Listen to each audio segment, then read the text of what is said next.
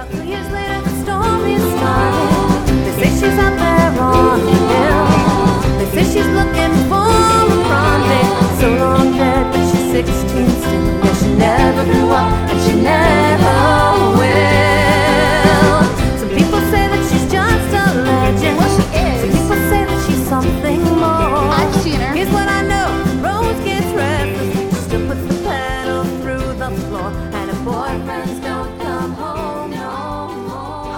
welcome to this week's episode of Graveyard Coffee Talk. We're your hosts, Amanda and Corinne.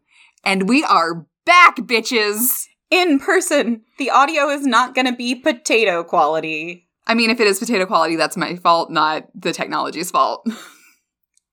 It's far less likely this time. Fingers crossed. All right. So, uh, our coffee for this week, uh, I don't know if you guys noticed this over the past 13 episodes, but Corinne and I are incredibly similar people. It's So- a little scary. We both got the lavender latte from Heine Brothers Coffee here in Louisville. And it's really lovely. It's a good balance of lavender because, man, you can accidentally go ham on lavender. Oh yeah, it's not that overly like floor cleaner floral that you can get. Yeah, um, that's what I call my migraine.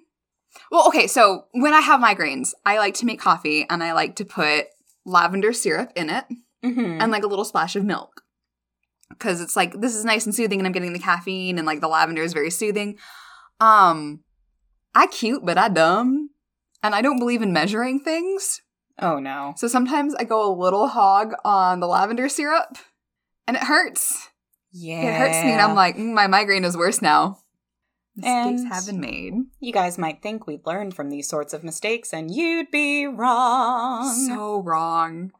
It's cute. It's cute to think that I learned from my mistakes, but the answer is no.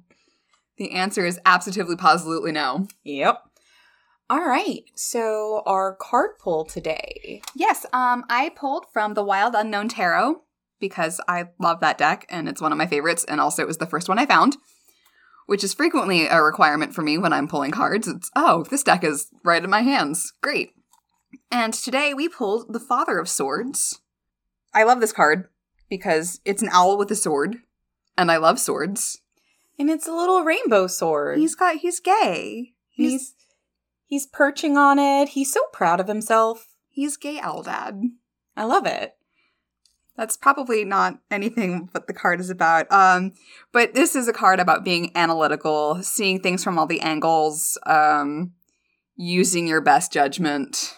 So this card is described as, you know, the the Father of Swords is a responsible man with deep ties to his family, and I don't think that this is really at all related to anything I'm going to be talking about today. Um, I'm sure I could high school English class pull something out of my ass to make that work. Um, mostly when you were saying it's about, you know, making smart choices. I was worried your deck was telling us to stop podcasting.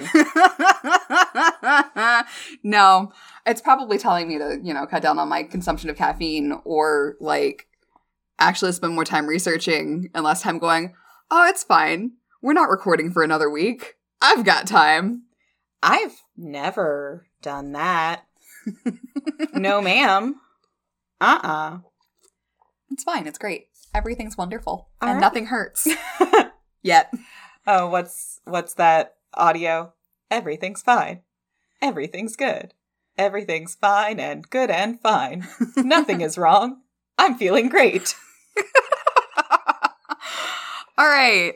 On that wonderful note, Amanda, what's our topic? So our topic this week uh, doesn't have the best name yet. I'm sure it will when it gets posted, and you guys are welcome for our cleverness in advance.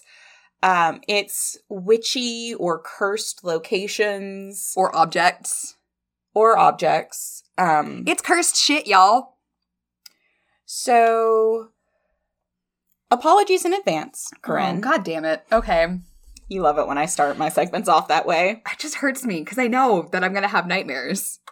because you are never going to look at Old Louisville, aka where I spent most of my free time during high school, aka the most haunted neighborhood in the United States. The same way again. For today, I bring you the tale of the Louisville Witches Tree. I've seen that bitch. Mm-hmm. I know her. Sorry. Yeah, if you've ever walked down 6th Street in Louisville, you have seen this tree. And I'm going to tell you its origin story. Okie dokie, artichoke. All right. So in 1889, the thought of witches and evil magical practices wasn't any sort of fringe belief. Everyone believed that that was a possibility here in Kentucky, um, even in the incredibly wealthy and uh, enlightened neighborhood of Old Louisville. Nice word choice there. I like it. You know, I had to think about it for a second. I understand. could have said something much meaner. I could tell where you were going, and that's why I was impressed that you went with enlightened. So, at the corner of 6th Street and Park Avenue, there stood a majestic maple tree. okay. It was a pretty well known rumor that witches and voodoo practitioners used that tree as a popular middle of the night meeting spot for rituals, dark Yeah. practices, Sabbaths, I things mean, like that. having been on that street corner for a production of the Scottish play, I'd believe it. Yeah. Uh, side note before we get back to the witch's tree, I was a little confused about voodoo being listed. And, you know, I'll be honest, I assumed it was a racist shorthand for any black witches in the area because I don't have any faith in 1889 Kentucky Uh-huh. or 1889 anywhere in the US. Mm-hmm. But I did some digging, and it turns out that voodoo did make its way to Kentucky at the very least uh, several years earlier in 1848. Okay. And it's assumed that it made its way up the Mississippi from New Orleans Makes sense. during the slave trade. Um, and the voodoo practices that are noted in contemporary texts Mhm. are uh, amongst enslaved peoples Mm-hmm. were primarily in the form of practices that were believed to make it impossible for plantation owners to flog them. Interesting. And I've I have no doubt that more of the religious practices were brought up the river as well Mm-hmm. and that these are just the things that white people were Writing about. and informed of Yeah. at all. Mm-hmm. Um, I'm still working on finding some more resources on the way more traditional beliefs made their way across the country, Mm-hmm. but voodoo being a closed practice, it's really difficult. yeah. And, And, we want to respect that it is a closed practice. exactly, exactly. Um, but I thought that was interesting, and uh, it's the articles that I saw specifically noted Owensboro Interesting. voodoo hotspot Interesting. Okay. right after the Civil War. Huh. I did not know that. which uh, you know i don't know if any of our listeners have been to owensboro but i would not have assumed that No, my great aunt lived at a um not a convent, but she's she was a nun, mm-hmm. and their sister house was based in Owensboro. So yeah and it's just not it is not somewhere that i would associate with occult practices of any sort no, it's kind of uh, white bread. a little bit but back to the witch's tree Sorry. so in 1889 city festival planners wanted to chop down the tree for a may day celebration That's- and announced as much Fucking rude. right the officials were warned by the witches not to do so Mhm. including the ominous warning if you do this, you will regret it. If you do this blasphemous thing, beware the 11th month. Okay.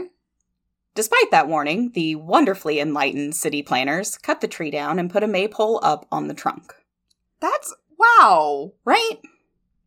That's like insult to injury. Yeah.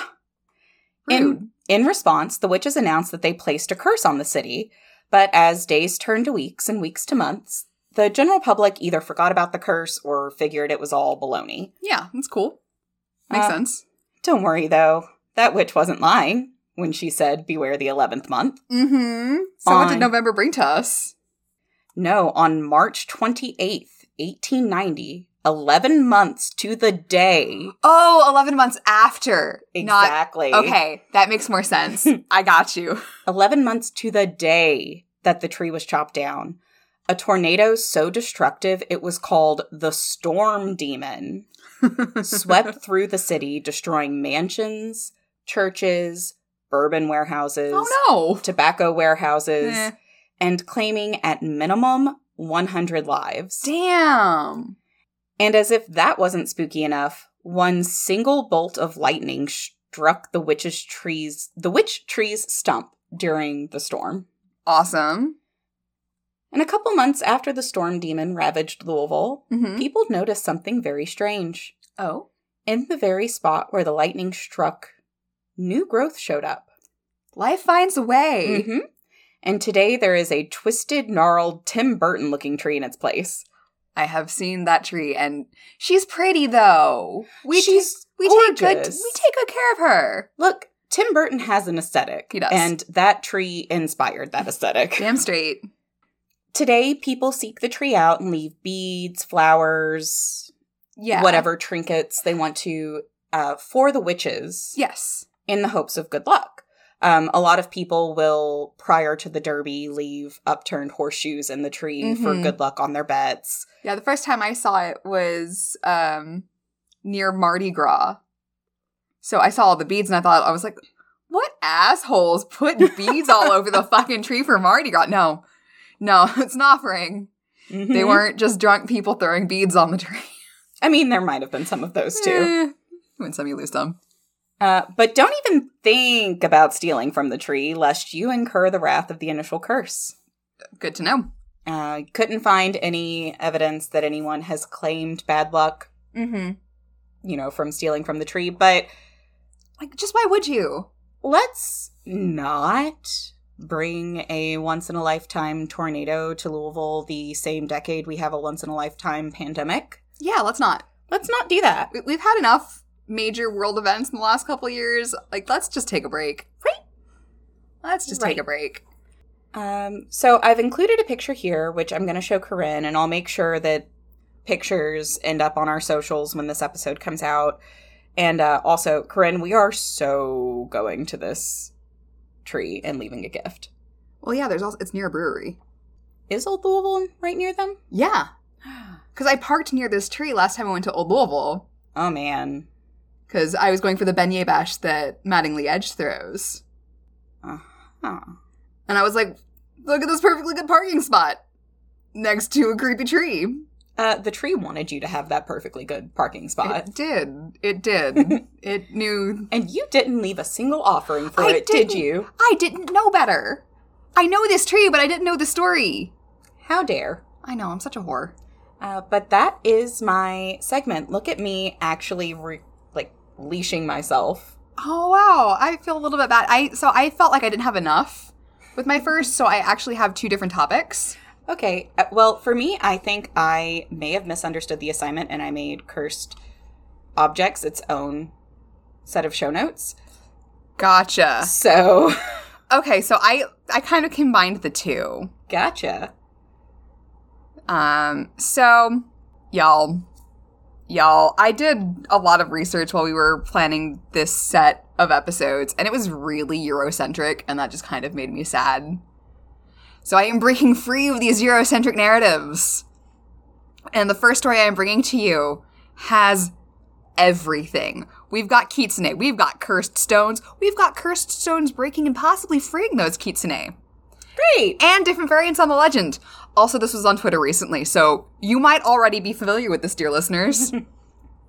um, if you missed the latest possible sign of the end times in early March, a stone known as Seshoseki, or the Killing Stone, cracked in half in the town of Nasu, Japan. Uh, this stone was said to be where the spirit of an evil nine-tailed fox demon was imprisoned. Now, if you're familiar with Japanese mythology, or, you know, watch anime, you will know that a fox demon, or kitsune, is considered more powerful the greater number of tails it has. So, nine tails is like a really big McFucking deal. Yeah. I don't know if you've ever seen Naruto, but Kyuubi, nine tails, gonna fuck you up. I've played Pokemon. You got this. Um, so this particular demon had walked the earth disguised as a beautiful woman known as Tamamo no Mai. And she had been working with a daimyo who was trying to overthrow and murder the emperor. Like you do, yeah. Um, and I saw a few different names regarding the name of the emperor that she was supposed to seduce, regarding the daimyo with whom she was working, and the name of the warrior who ultimately killed her. And I know names could be a very fluid thing back then, so it could just be that these are all different variants of the same people. That makes sense. But I didn't know for sure, so I'm just kind of keeping it general here. Um, but anyway, after she was killed, her body was transformed into a stone, which is now called Seshoseki. And uh, the reason that the stone was called Seshoseki, which again means the killing stone, is because anybody who would approach it would drop dead. Um, Like you do. yeah, like you do. So, you know, Buddhist monks would frequently try and go appease the stone because, you know, there's an angry spirit trapped inside and drop dead, like you do. So eventually, according to one story, uh, the Buddhist monk Genno exorcised Tamamo no Mae's spirit and then broke the stone into a bunch of pieces and scattered it. Um, however, people. Sorry, rewind to that. So there are a lot of different stones in Japan known as Seshoseki. Okay. But the reason the one in Nasu is kind of like the most officially recognized Seshoseki is because it is in an area that is known for volcanic activity. And sometimes in the area, uh, hydrogen sulfide and sulfur dioxide leak from the ground, which will absolutely kill you. Yeah. Yeah, it will. Um, so, somewhat understandably, given all of this, and yes, listeners, I am in fact gesturing vaguely at the entire world. It's true. She is. People are spooked that a possibly malicious Kitsune spirit has been freed after a thousand years of being imprisoned in a rock. No, thank you. Um, and I was telling Amanda that some of the story of Seshoseki actually reminds me of a very fun YA book series. If you were looking for some nice slow burn romance, Always. um, Shadow of the Fox by Julie Kagawa, who is a Louisville author, by the way. She's not from Louisville originally, but she lives here in the city. At least that's what her Twitter says Fun. and her official bio. Something in the water. Yep. But uh, that is about a young half kitsune girl who is on a mission to protect uh, mythical fictional Japan. And at one point is like trying to ingratiate herself with an emperor. Not to murder him. She's kind of like sweet. But it's very like Spoilers. Maybe I wanted to believe it was to murder him. it's very um grumpy Gus and sunshine romance tropes, uh very slow burn. Love a grumpy sunshine romance. And she's just so sweet and ditzy, and I love her so very much. She must be protected. So similar, but not anywhere near as like malicious. Okay. At least not on her part. Um, but sorry, going back to Seshoseki. Uh, to be fair, according to the experts at the historical site, the rock had been developing some cracks over the years, so it is not entirely po- impossible that water had seeped into those cracks, ice had formed, and that had caused it to split. Because if you can get a really good site of cleavage, it will split directly in half. Which is uh, what happened to the rock. It, it's super in half. I have in fact seen that picture. Um Yeah. it looks really intentional, which I understand nature just does Yeah. sometimes. But did it have to do it in the year of our Lord 2022? Yeah, and like, you know, it could be a malignant fox demon. I'm not writing off anything entirely this year. Oh no. Mm-mm. Um, so like I said, I felt like I didn't have a ton, so I decided to find another cursed location. Okay.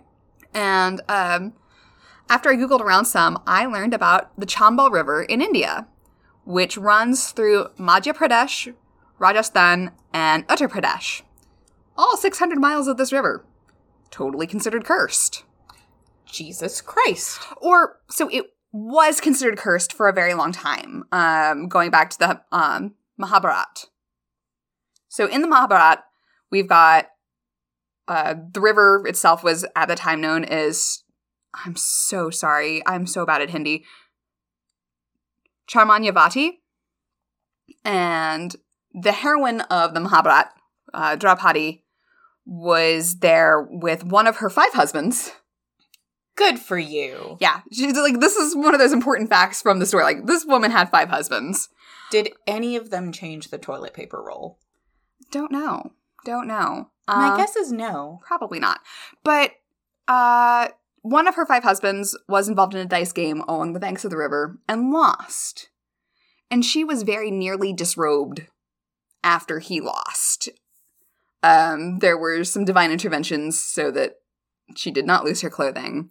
But in her fury and her shame, she cursed the river so that anyone who drank from its waters would be filled with a thirst for vengeance.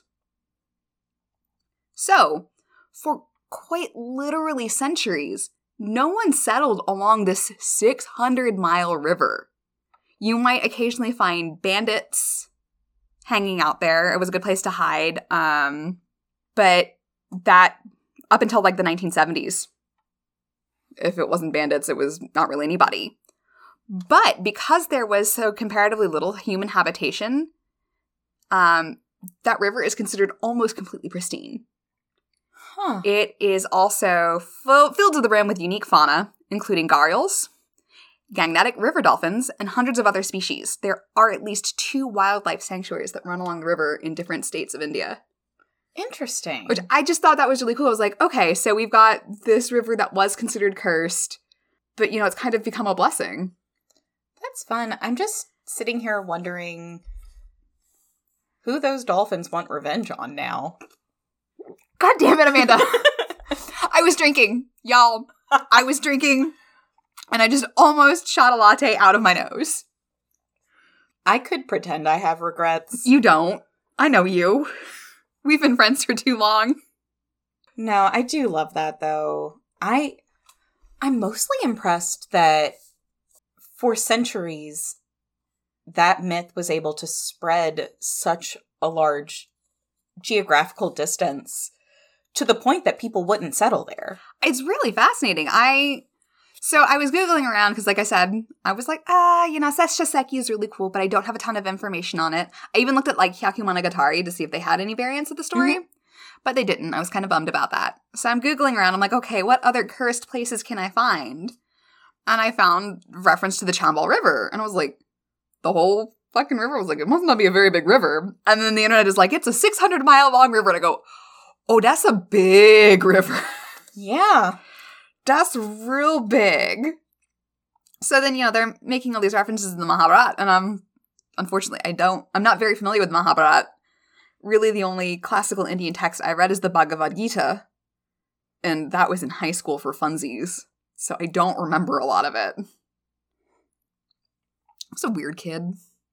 No. I was a pretentious little shit. No. So it was actually really fun to like start going through and learning a little bit more about Indian mythology just because I remember being very interested in it as a child. And then as I've gotten older, I just I haven't read as much about it and I haven't retained the things that I remember reading as a child. So it was it was kind of fun. I'm like, I feel like I'm sort of going back home a little bit. Aw. But yeah, that's what I got. Fun. Um a little bit of a shorter episode for you guys. Hopefully it lasted your whole commute. Um if you're stuck commuting back to the office again. Or you know, like a nice uh, walk around the neighborhood. Yeah, go out, stretch your legs a little bit. Hopefully it's not 20 degrees where you are like it is right now despite being 60 degrees 3 days ago. Yeah. Yeah. I was editing the Winter Myths episode and we were joking about like you might be listening to this in second winter and I was like, "Oh bitch, we were right." That's true cuz that releases tomorrow yeah, yeah. as we're recording. Yeah. yeah. So I was like, "Oh, look at us. We predicted it." Oh, sorry. Oof. Oh, now I feel bad about talking about Seki might, might possibly be a real Uh, you know, if it happened, it happened and I'm I'm not going to try to bet on what causes the end of the world No. anymore. That's a sucker's bet. yeah. All right. Well, thank you guys so much for listening. Um, it's great to actually be back in person recording these things. Um, So sweet dreams and caffeinated nightmares, everyone. Night. Thank you for listening to Graveyard Coffee Talk. Our theme music is Pretty Little Dead Girls by Seanan McGuire, copyright 2006 and used with permission. Our cover art is by Kyle Welsh. If you want to keep the chat going, please visit our website at graveyardcoffeetalk.com for transcripts, episode notes, and more. Follow us on Instagram at Graveyard Coffee Talk Pod or on Twitter at Talk Graveyard say she's up there on the hill. They say she's looking for a rendezvous. So long dead, but she's 16 still. Yeah, she never grew up, and she never will.